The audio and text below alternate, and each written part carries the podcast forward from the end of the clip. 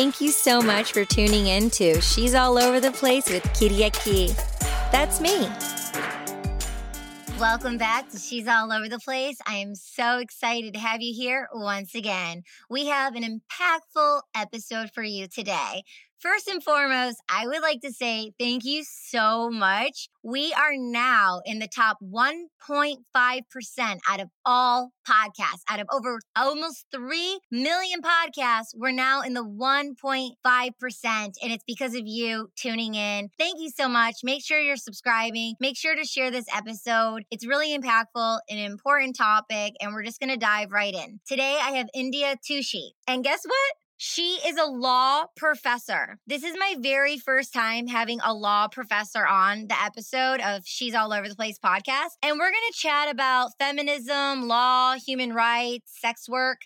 We haven't really talked about some of these things on the podcast before, and that's what the Women Empowerment Podcast is all about, exploring divine femininity in all genders and talking about things that maybe aren't talked about on certain platforms. And so I'm here to shed light, hold space, and give the mic to India. Thank you so much for joining me, India. Thank you so much for having me. I'm really excited about our conversation today. Me too. Me too. Okay, so nuts and bolts, roots. Where are you from? I'm actually from New York. So I grew up in Yonkers, New York. Well, I was born in Nigeria, immigrated here when I was a few weeks old, spent most of my life, or at least my young childhood, in New York, in Yonkers.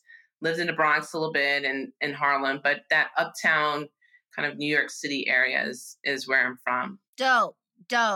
Love New York. Cool. I think you're the first person who was birthed in Nigeria on the podcast as well. So this is going to be a first of many on this special episode. Tell us about your education and what inspired you to go into law.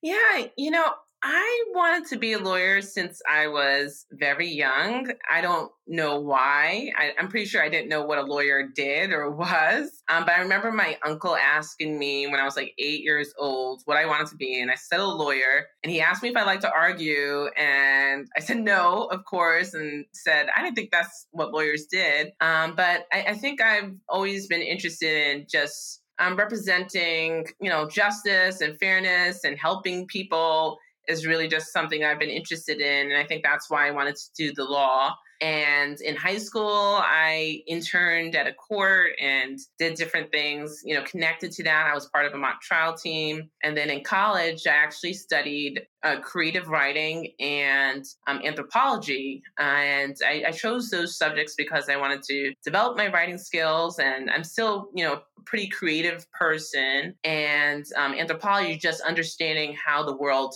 operated, culture, and kind of thinking about the law from a kind of high level. And so how the law is being operationalized. So how people are experiencing it, different aspects of our system. And then, after I graduated from college, I went to law school and, did different work for human rights organizations and civil rights organizations. But I was always interested in law and just had a different kind of perspective on how to become a lawyer than others in terms of still thinking about cultural issues, thinking about ways to be creative, but still grounded in, the legal system.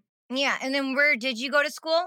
So I went to Emory University for my undergrad, and that's where I got my BA in anthropology and creative writing. Then I went to law school at Fordham Law School in New York. And then after law school, I got my PhD in social anthropology and law and society. Very cool. And I know, sidebar, I asked if you're into crypto Web3, not yet. And I know a lot of people in the space definitely need more lawyers in the space. So I'm really excited to introduce you to a bunch of people. I think you're going to be a valuable asset. And you being a creative yourself, I think, it'd be really cool to have that tech, law, artist vibe. And I mean, everyone who's tuning in right now, you're not seeing the video that I'm seeing, but India has this amazing palette of pink hair with these pastel pink glasses on. So she's so cool, and she's such an artist. So it's really, really, really exciting. And she's gorgeous. So thank you for sharing. And then what kind of law are you practicing right now? So right now I teach law.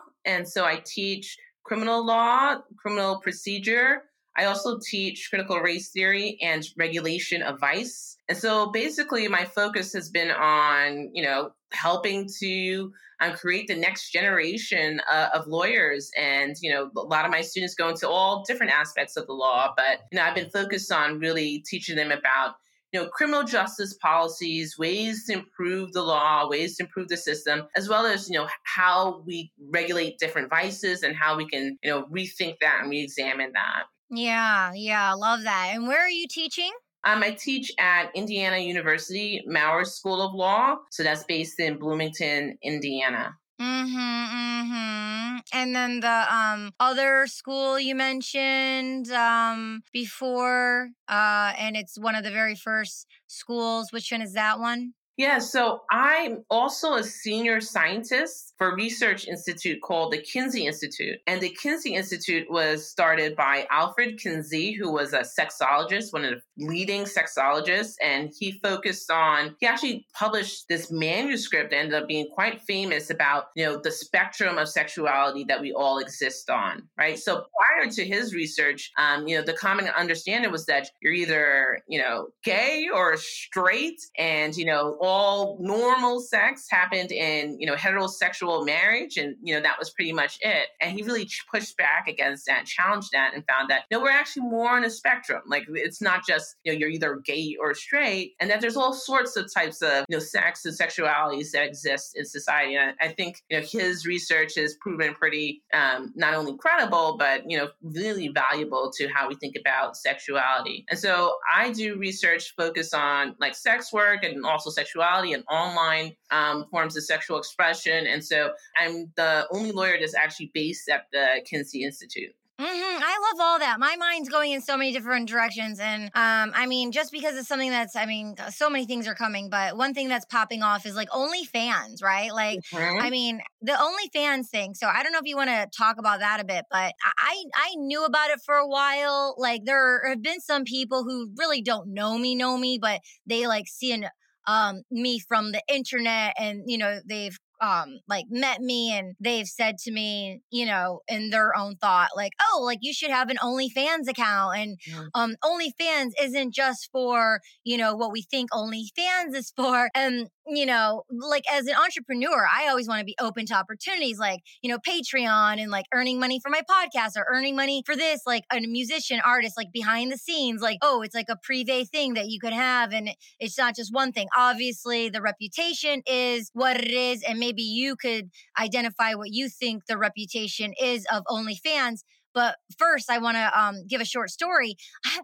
I went to the Twitter. Well, what happened was I was scrolling because of Coachella. There were like all these popular influencers, popular musicians, like Blue Check Verified and like, like young, hot. And it's like a lot of them were like posing with these like gorgeous people. And like you click on their profile and it's OnlyFans. And you click on their profile and they're represented by an influencer company and it's OnlyFans. And they have all these followers. And I'm like, yo, am I doing something wrong? Like, I'm young, I'm gorgeous. Like, they're on these OnlyFans, like they're making money. Like, am I doing something off here? Because maybe I should listen to the people who said maybe I should have an OnlyFans account. Like, I'm not gonna, go against my ethics and morals and values and do certain things of that nature of porn or anything like that. That's not me. But if they can see behind the scenes of like photos, maybe exclusive photos or things about the podcast or whatever. So I just started going on the Twitter just a few nights ago, and OnlyFans was trending. OnlyFans and OnlyFans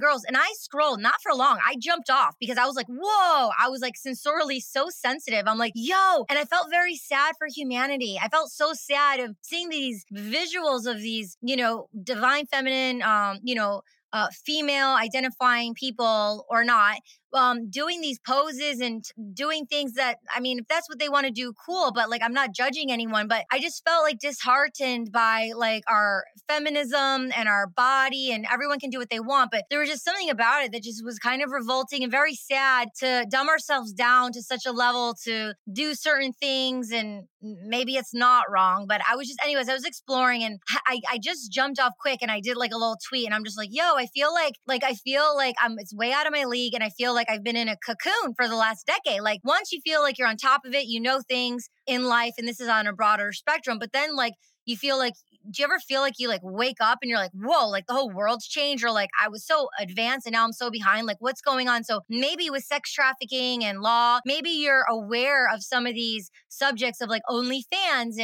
and things of that nature. And, you know, someone who could be tuning in the ethics of about something like OnlyFans and justice and things. Do you have any comments, concerns, thoughts about anything that I mentioned? Yeah, I have a lot of thoughts about it with OnlyFans in particular. And so with OnlyFans, as you mentioned, there are a lot of different ways to use it, right? I think a lot of the focus is on the sexually explicit content, but people use it for all sorts of things. And there may be ways to, you know, build a connection with the audience on OnlyFans. I think, you know, for all the content there, it's really about creating this sense of intimacy with people who are interested in following you, right? And people do that in a lot of different ways. It could be, you know, private conversations. It could be showing them behind the scenes, as you mentioned. It could be just giving them access where there's this sense of, you know, they are getting to know the authentic you. And I think there's a real, you know, where we are as a cultural moment in society, there is this real value that people place on authenticity, right? Feeling like I'm getting to know this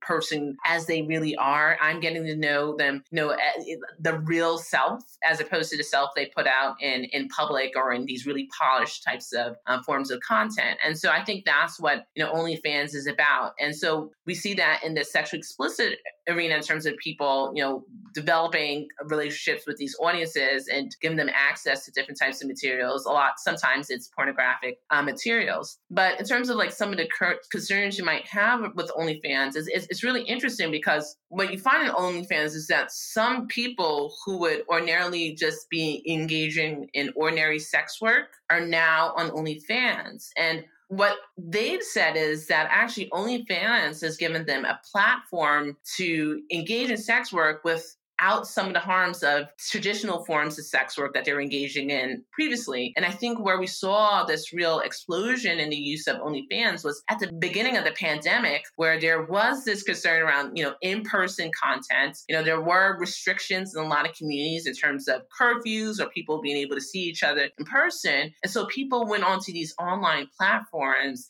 and used that as a way to, you know, engage in different forms of sexual conduct that happens online. And so, you know, for some people, it actually provided a safer environment for them where they were able to, you know, engage in this without some of the harms that come with, you know, in-person content, and then also being able to screen out their clients. Now, one concern that, you know, some feminists have raised is that, you know, maybe this is just another form of sex trafficking. Maybe, you know, people aren't, you know, engaging in this in a voluntary way. However, the issue with that argument is that actually, you know, a lot of the people who are producing content on OnlyFans have stated that, in fact, they were engaging in other forms of sex work, and this has provided them an avenue to do so in a more safe environment, in a virtual environment, and to do so in a way where maybe they're even able to like screen the individuals that they're interacting with, right? And so it has provided some opportunities for people, and, you know, especially during this time where, you know, certain individuals were really in a precarious situation. Not everyone was able to get access to stimulus money. Let's say if you don't have, you know, proper documentation of the, you know, the type of work you're engaging in previously, you know, you may have found yourself in a situation where you weren't able to really provide for yourself, you know, during the, especially the early parts of the pandemic. And so some people were actually able to, you know, provide for themselves and actually earn a living that they were otherwise not able to earn. But, you know, obviously OnlyFans or using, at least relying on like sexually explicit content or producing sexually explicit content, OnlyFans is obviously not for everyone, right? And, you know, there are certain restrictions in terms of, you know, people should be adults, right? It shouldn't be anyone underage. And people, you know, it should be done only with material that people are consenting to share, right? It shouldn't be any sort of, you know, material that was taken from someone and they didn't consent to be shared online, right? There should be these kind of clear restrictions. However, if someone's in a situation where like their other options are kind of limited, or where they feel that, you know, this is the amount, this is an area where I can make a living that I otherwise would not be able to make and really provide for myself and my family, family, then perhaps this can be an avenue for them. And then, you know, OnlyFans, you know, if you're people who aren't interested in, you know, seeing or producing that type of content, there are other forums on OnlyFans. You know, there are a number of people who are actually on OnlyFans now, a number of celebrities and, you know, the like, who are using it to just build intimate connections with their fan base. And so I think there are ways to do that. Yeah, a couple different things. And thank you for all this insight and value and just opening up the space even more. I really am touched and like the idea and aspect of the ones who choose to do this, they were doing it in a safer way without actually being physically touched, you know, like they could still make a living and do what they need to do without being touched, you know, like by another physical person for in safety or putting themselves in a situation on a psychological level, going to someone's house or like, you know, actually like being pushed within certain boundaries where you can just like click end or shut the computer or whatever like that. If someone's like over it, they could just like easily shut the computer and get out. Cause I've heard a lot of times, especially when the Me Too came out, that a lot of people, you know, they've been in situations where it's flight, freeze, flight, right? Where you just get stuck and numb in the moment, you know, where you get put in a position and people reflect back like, or you've even heard in public courtrooms, it's like, well, why didn't you just say no? Or why didn't you just leave? And you hear so many times in the workplace, like your prefrontal cortex has no rationalization. It closes down. You go to fight and flight and you freeze and you're just like frozen. And then the moment passes and then you're just like, what the F just happened? You know? And it's like in retrospect going back, or like people like us or people like who, you know, have a voice to share other with their experience, or like, this is what happened. So when you're in a position, have these tools before going in. So, you know, like, okay, this is happening. Like no matter what, when you freeze, it just means leave, like just leave. So in this situation, because you're not in physical, you're online, you can just close the computer. You know what I mean? You could block that person. So, wow. And because, you know, there are over 8 billion people in the world. So I'm not speaking like about anyone. I'm just speaking in general, you know, and just kind of like hashing out some things because we have over 60 to 70,000 thoughts per day, according to Dr. Joe Dispenza, and 90% of those thoughts are the same thoughts. So like we have these thoughts that are ruminating. And so I love having you on so we can like hash out some of these thoughts and learn about new things. So that's one thing that comes up. And then, yeah. So any thoughts on that? Yeah. I mean, I think, you know, the safety that the online space might provide that actually it provides for people who would otherwise be working in, like, let's say street-based locations or other, you know, riskier situations is important. And, you know, there have actually been sex work advocacy groups that have come out and spoken about this. When OnlyFans was considering removing all the sexually explicit content and going in a different direction, in response to restrictions from credit card companies, people came out and spoke about, you know, some of the harms that would come from that. They spoke about the fact that actually, you know, you're doing this, you know, supposedly to restrict sex trafficking, but in fact, what you're going to do is perpetuate it because people who would be able to screen out and ensure that they're in really safe spaces won't have the online space anymore. They won't be able to even communicate with each other in the ways that they've been able to communicate with each other previously. And so you're actually creating more risky situations. You're creating more dangerous situations. And so definitely, you know, that online space can actually provide a safer space for people who are engaged in, you know, in sex work or in sexual activities in the online way. And I think it's easy to miss that. And the thing that makes me kind of query and weary, I guess they say, and like really sad is, you know, like the visceral images and things you can see online. Like I didn't search for any videos and stuff. I'm sure there's certain laws about like if it can't be recorded and things of that nature. But of course, there's leaks, and you can't trust like anyone, especially when you're doing literally dirty business that maybe one would call it, but or that kind. It's like very exposing yourself in a very vulnerable way on two sides of the street, and you have to think about your friends and your family and the privacy. So like, you know, it's kind of sad, you know, that like someone may feel obligated to do something like that. Maybe people want to, and they just want that kind of attention and fame. And there are people who just want to be known in a very sexual way, and that's fine. That's totally cool. But I'm sure there are a lot of people on there who are doing it who don't feel morally right about doing it. They feel like they have to do it. Because I know a lot as humans, like we do things because we like. There's like quotes about like, you know, at the end of the day, it's like regretting and, you know, apologizing to self or putting ourselves through something that we thought we had to grow and go through, but we actually didn't. And then you reflect back that it wasn't worth it. But But a lot of times as humans, we put ourselves through something because we think we have to make ends meet or we have to do something. So I'm sure there's a lot of people like who want to do it, but I'm sure there are people who maybe don't, and they're shamed and they're blamed and they're doing it anyway. And then they're taking a chance about having themselves exposed because it's online. So it can be recorded. It can be, still images, photography. I mean, I'm sure, you could get a lawyer and go to court but you still get dragged down in the race for 2-5 years, whatever, going out in the court system. And we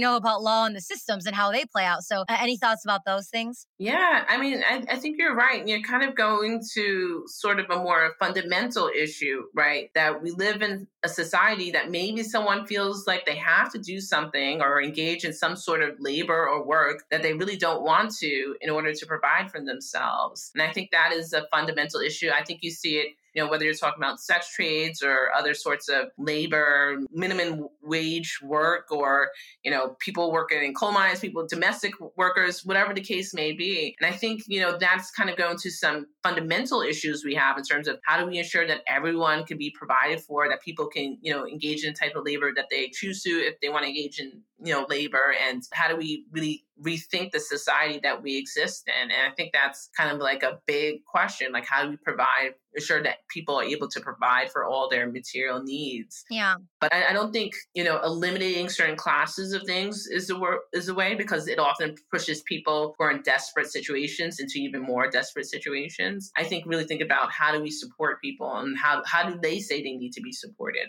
Mm-hmm. Beautiful. Beautiful. Yeah. Well said. Well received. Well said. Well said. Niching in even more. So for example, like I have, I'll just use me as the muse here.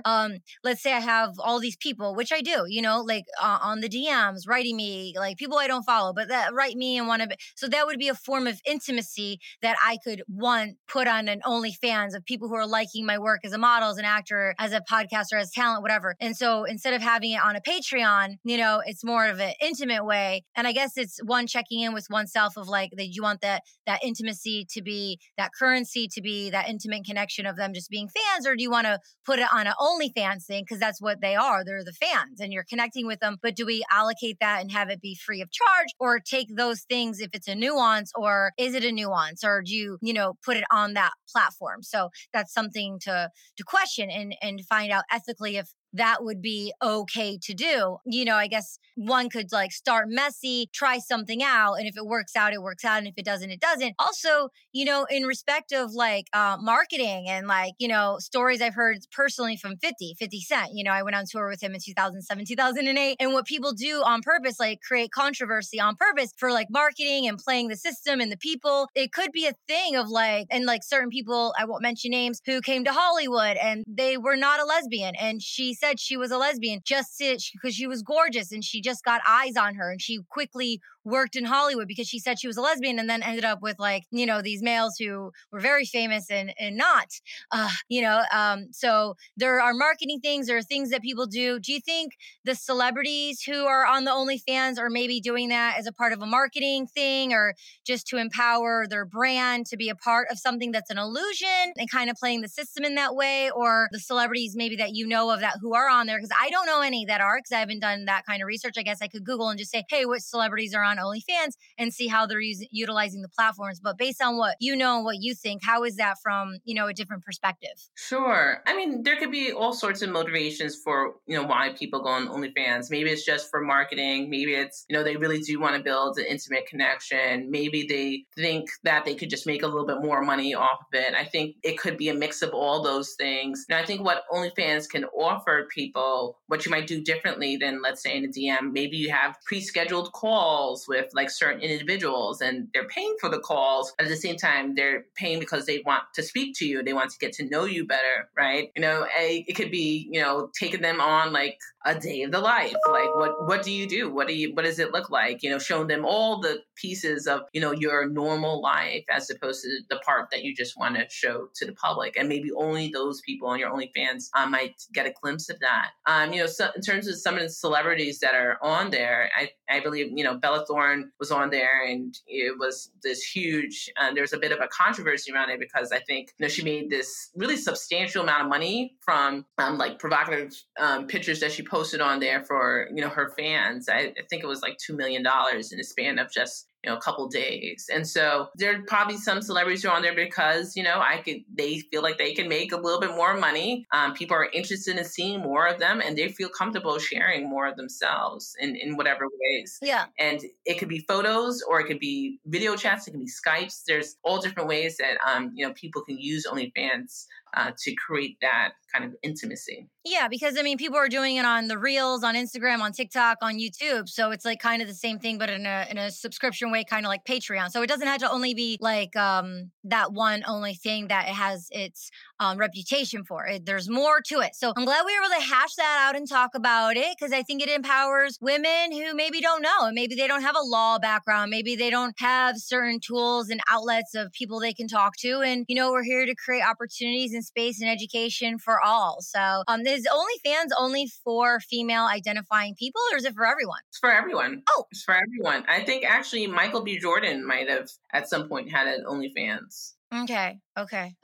And kind of diving in since we're kind of on this subject, but aligning to sex trafficking. What do you think? Where are you with it? Solutions, any acclimates that you are proud of that you've seen and more work that needs to be done? I mean, those are loaded thoughts and questions, but whatever you want to speak on, that would be awesome. Sure. So just to define it, you know, sex trafficking is someone engaging in, you know, forced labor relating to sex, and forced meaning that they're being forced either by fraud or coercion. And, you know, then they're engaging in this sexual labor, this, you know, in without their consent. And so, you know, there are strong laws that prohibit sex trafficking. I think sex trafficking is terrible and something that, you know, we should be working to, you know, eradicate in society. Now, what's important though to note is that sex trafficking is actually different from sex work, but it's important to note that because at times people will confuse the two of them. And that distinction between sex trafficking, which is done by fraud or coercion and people are being forced, is a really important distinction because at times there have been these laws passed that say that they're aimed at sex trafficking, but are really addressing sex work.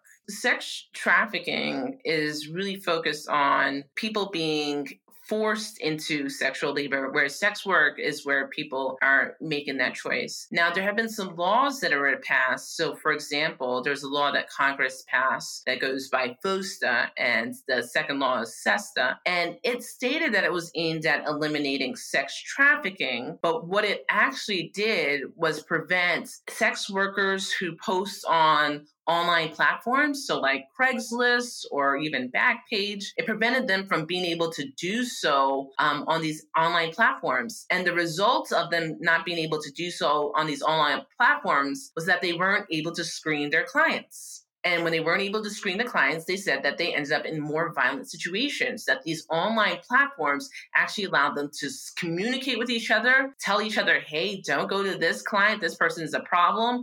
You know, have this kind of online community. And so that type of communication that they had with each other ended up being prohibited, right? Now, this law proclaimed to be about eradicating sex trafficking, but what it ended up doing is creating more violent situations for sex workers. So I think it's really important to note this distinction and to know that, like, if we're focused on sex trafficking, then we need to make sure that the laws are narrowly tailored to people who are sex trafficking victims. That way we can actually focus on them and target them. Another issue that comes with laws that focus on sex workers as opposed to sex trafficking victims is that sex workers are often the individuals who are able to identify when someone's a sex trafficking victim. They're often ones who are able to say that because they're going to be the ones working closely with these individuals. So they're often the ones who report someone to different law enforcement officials. They're often the ones who are able to identify it. And they're often the ones involved in stating that someone's a sex trafficking victim because they see it and they're interacting with those people. Wow. They're like angels in a way. I guess so.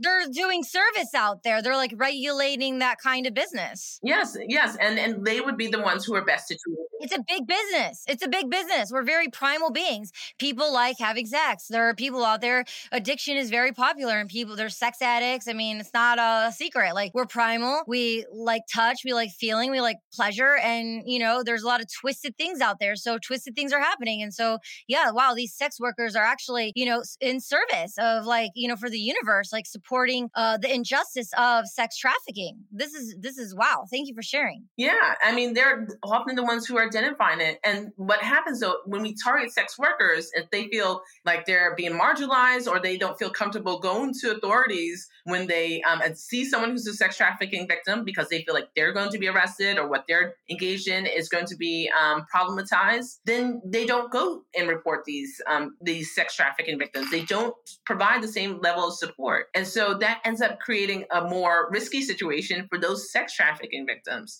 right? And so, you know, I guess the point of what I'm saying is that at times the ways that we fashion the laws don't actually address what they're intended to address. They end up creating more difficult situations for the people who we say that we're trying to protect. So it ends up creating a more difficult situation for sex trafficking victims. You know, you think that, okay, we'll say that all sex work is going to be criminalized and that we're just going to remove it online and that's going to help sex trafficking victims. And instead, what it creates is more dangerous situations for sex workers who are less willing to report when they see sex trafficking victims because they think they're going to be arrested or accused of being, you know, trafficker or whatever the case may be. No, I was just saying the laws don't often make sense. So what happens is with the law, they're trying to eradicate it it doesn't exist, which is turning a blind eye. Mm-hmm. Turning a blind eye, minimize it, act like it's not there, keep on going. And then another area are these humans that are in fear and they're dimmed down and they're hiding and isolating and not speaking up. And this unhealthy behavior and this abusive behavior keeps happening is what I'm hearing. Yeah, exactly. So if someone on here has funds, if they have funds and they want to contribute and or volunteer and, be added value in some way to take action, be a part, is there a website or two where you send people that would be really good for this topic? Sure. I think that looking into the organization Coyote, so that's Coyote in the U.S., is a good organization that focuses on sex work advocacy, as well as the Sex Workers Project, which is based out of New York, that provides direct services work, as well as advocacy on behalf of sex workers, as well as sex trafficking victims. And so those are two great organizations that work closely with these groups and that you can learn more about from and also support. It's the first I heard of them, and I live in New York City. So yeah, thank you for sharing that. Really, really appreciate you. Really, really important topics. Anything else before we pivot elsewhere? No.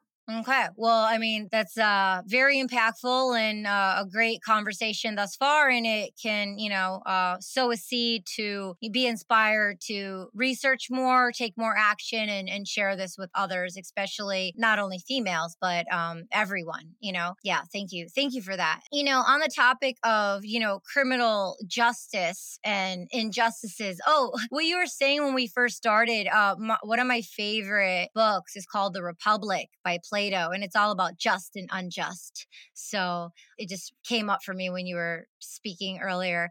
And, Child Protective Services, it's so difficult because, I'm sure with, a lot of the law, it's state to state. And then within states, it's governed city to city, and every city and every state has their own law. So how can we all get on the same page if there's so many barriers and hoops to jump? I mean, it just seems quite impossible, and it's a lot of collective work we need to do. But any thoughts in that? Because before I just want to say is this, this relates to the topics we were just talking about. It's like, we're children, right? We're all children, right? We're children. There's Child Protective Services. There's injustices in the homes, and you call Child Protective Services, they're underfunded. You try to go to Child Protective Services to support, and you go in there, and as long as they have electricity, as long as they have some food, as long as the kid's head isn't cracked open, as long as the mother isn't, prostituting or, in some kind of thing while the child's there, unless it's something like that, the Child Protective Services, they do not want to break up families, and they do not want to take the child out of the home. I understand not wanting to break up families, but those very children who are stuck in those unfortunate circumstances are children. And then what happens X amount of years later, those children are adults, and they've been taught these horrible things, bad behaviors, horrible circumstances. They had no love, no attention. Their fire is totally out. They're bitter and whatever on life, not everyone, some of them. And then they, kill, steal, cheat, prostitution, sex workers, all these things, right? And never given a chance, never given an opportunity, never given a clean slate in life to start off at an ethical baseline. And then what humans do is they shame and they blame and they point fingers at those adults, when those adults are just little kids running around. They are the same kids we had compassion for. They're the same kids we were wanting to help, but now they're young adults or elder adults with, twisted formats and twisted ways of being and thinking sensorially from, habitual bad patterns. So it's like, I'm very revved up about this, obviously you can see, but I just think there's so much injustice in these systems, and I am not into law. And it's like, from your perspective of what you're hearing, anything you want to add, like what can we do, or how do you feel, or what is being done, or, things of that nature, and how people can help, because it's important. Like, we are children in this universe, even when we're the young adults, or the elder adults, we're still those children running around who didn't have the support and nourishment when Child Protective Services was not called. So I agree that we don't do enough to support people in this society. Like, we don't do enough to support people after they've been dealing with trauma. We don't do enough to support, families who are struggling, right? Like providing, for example, like affordable childcare where people are able to go and, do a decent living that they want to do, and then still be able to feel comfortable that their children will be well taken care of and, be able to, have their needs, basic needs met. We're just not doing enough to support people, especially now. We're at a time where a lot of people are desperate, after the pandemic, during the pandemic, a lot of people lost their jobs or just trying to, figure things out. There was some disruption. Some people have lost many people, not some people, have lost family members, lost the support that they used to have for their families, and are still trying to figure it out. Our federal legislators aren't doing enough. They're not getting their act together. When they were providing support for children for, the beginning of the pandemic, they haven't renewed that. I just got a notice from my kid's school that they've been providing free lunches for all children in schools, and they're not going to do it next year, or it seems like they may not be doing that next year. So you imagine all the children who, who were close to qualifying for free lunch, but just didn't by just a little bit, how that's going to be a real struggle for their families who are also dealing with other forms of trauma. And, we're just not doing enough to support people. So I worry about where we are right now as a society. I mean, you spoke about the system that's, intended to regulate, families and children. Imagine like what difficulties we're going to be dealing with so many children who are really behind in school because of, the pandemic. Some children were able to keep up, other children were not, right? What are going to be some of the harms that come with that? We should be doing more than usual, and we're barely doing the bare minimum. And so I'm concerned. I share your concern about, what are we going to see in the next 15 years as a result of this? Like, what is going to be the outcome of, not dealing with the trauma that we're all dealing with actually in this moment because of, dealing with this pandemic, because of, all the loss that so many people have dealt with. I think we're just at a moment where we're not fully supported. And, some of what you were saying, it was just illustrating the ways that we don't support people enough, where we don't support children enough. We don't give them what they need to be able to grow up, thrive, do well, and, reach their full potential. And, I think we need to do better. 1,000. Thank you for your words. And I know this is like a broader vision, right? And there's micro details that go along with it. But in kind of what you were saying, and kind of that what comes up for me is like, okay, if these Child Protective Services, right? Because it starts from reverse engineering and from, the inside, and these, we get why the law, why the system doesn't want to break up a family. But look at America. Look at society. Like, it's not working. It's already broken. Like, systems are falling down. Corporations are changing. Like, we're evolving as human beings, in such ways. And so like what happens is when you're a child and you get to a certain age and we do leave the family home, what happens? A lot of times I'm, in New York and LA, and so I'm in these bigger cities. There are people who never go home and visit their families, right? And what happens is you become Then you have your blood family, then you have your chosen family. And there are people out there who create families and communities because they don't feel at home and family with their own family. So when we're young adults, we have the option and the choice to find communities to be a part of. But what if there's in Child Protective Services within the governed law that there's like, you know, facilities, you know, not an orphan type, but more of a communal family type where these people can go and be a part of a grander family, like, and call humanity family. We're all family. We're all one, and with diversity, but have that educational aspect of love and nourishment. Like, I feel like people such as like yourself, you know, who know the law, you know, and you, like you were talking about earlier, like fundamentals and structure.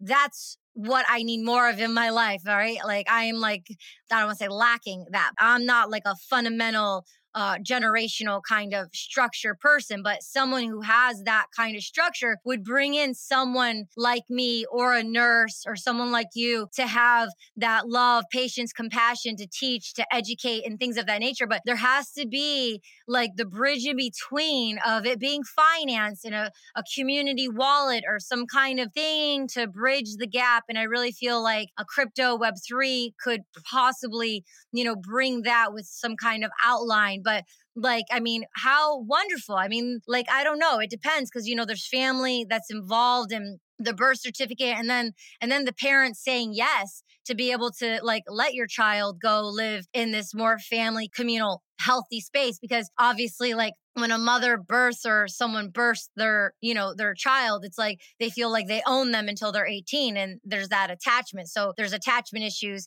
So that's unhealthy in its own right. So I mean, it's all clearly all over the place. But I mean, I see just like in a grand level of peace and harmony of just protecting these humans, you know, and having them be in a space where it's safe, where it is safe, you know. So yeah, any thoughts on that? Yeah. I mean, I think, you know, thinking about alternative structures where people can choose to, you know, make their own families and support each other. I think we saw a little bit of that last couple of years. There was this real growth in mutual aid where people were supporting each other as opposed to, you know, going through just a charity system, but like communities coming together, sharing money with each other, pooling together to support people's needs. And so I think there are different ways that can happen where people are just setting up new systems of support and care and new structures. Yeah. Yeah. Beautiful. Beautiful. Okay. So pivoting, and as we hone in on this impactful episode, feminism. What does feminism mean to you? So for me, to be a feminist means that you are concerned with ensuring that everyone, women, femme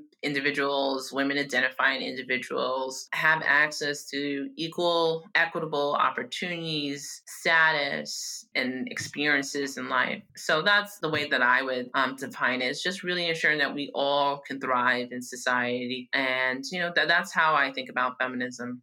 Mm-hmm. And what does femme mean? Femme would be someone who is female identifying who views themselves in more of a feminine spirit. And so it's just a broader kind of conception of what it means to be a woman. Yeah. So season 4 is all about women empowerment series and exploring divine femininity in all genders. So what does that mean for you, you know, feminism and then exploring divine femininity in all genders? Like, what are one or two takeaways that maybe someone could ponder or something you've pondered on? I think embracing, you know, your feminine spirit, embracing, you know, womanhood, embracing, you know, the things that we describe as being more feminine and, you know, tapping into that and seeing it as a strength as opposed to weakness. You know, for people who are listening, they won't see that I have, you know, pink hair. But part of the reason I chose pink hair is that I realized a couple years ago that I never wore the color pink. And I asked myself, why don't I wear the color pink? And I realized the reason I don't is because I thought it was too feminine. And I had a daughter around that period of time who loves pink. And I said, why would I reject the feminine? Like, why am I rejecting it? You know, why can't pink also be gender neutral? Why can't I embrace it? And I just started to embrace pink, right? And so for me, it was this small way of just embracing femininity as a strength as opposed to, you know, a weakness, and, you know, seeing that there is power in that. Oh, what a great story. I love that story. Wow. That's so cool. I'm so happy I asked that question. Thank you for sharing that. That's so neat. How cute. What's your little one's name? Isla. Isla? Yes. Cute, cute. And then last but not least, do you have one or two, divine feminine people you look up to? Maybe the person can tune in and do some research, a YouTube video, or maybe read a book that would be really empowering? Sure. So one person that I always mention is Katherine Dunham. And so she was a dancer and anthropologist. And I just always admired her, the fact that she was able to engage in this work as this serious academic, this anthropologist, but combine it with her love of dance. And she studied dance during these spiritual rituals in Haiti. And she actually helped develop one modern dance technique. And so she's someone I feel like I draw a lot of inspiration from, balancing, you know, the creative side with that academic side. Another person is Constance Baker Motley. And so she was a lawyer with the NAACP. She was also a federal judge in the district court in New York, and someone who I also look at as a role model. Wow. Thank you so much. First time I've heard about these two people, so I'm definitely going to look them up and do my own research. And wow. Thank you so much, India, for being with us on She's All Over the Place. Where can people find you? Everything will be in the show notes, but where can people find you and the best way to get in contact? Sure. People can find me on Twitter. So my handle is INGERRI. You can also find me on my faculty webpage. So if you search India Thusi, that's THUSI, it'll be the first page that shows up. Cool, cool. And when your episode comes out the week of, I'll host you in Twitter Spaces. We'll do a Twitter Spaces and we'll honor you in the episode, and we'll have another conversation so more people can hear the episode and tune in. Wonderful. Thank you. Thanks for having me. Oh, yeah. My pleasure. Thank you, India. Okay, everyone. Thank you so much for tuning in. Share this with one person. Posted on Facebook, your social media handles, platforms. That would be awesome. Follow me. Go to my website, Chonacas.com, Chonacas. I have an automation set up, so it'll send you a pink sheet, a divine feminine energy that I respect and admire in Web3 and crypto, of people that you can follow to be educated and do your own research. And they're on Twitter and they're on Instagram. So just go to Chonacas.com. Also, I have amazing merch of my new NFTs. So definitely check those out. And a special shout out to the Nomad Boulevard crew. I just won. They gifted me a new Nomad. So now I have two Nomads, and I named him Henri, and he is from France. He's from the France Boulevard. He's super cool. So anyway, we'll see you next week on She's All Over the Place. Take good care. Bye. Thank you so much for joining us. We'll see you next time. Kiriaki, over and out.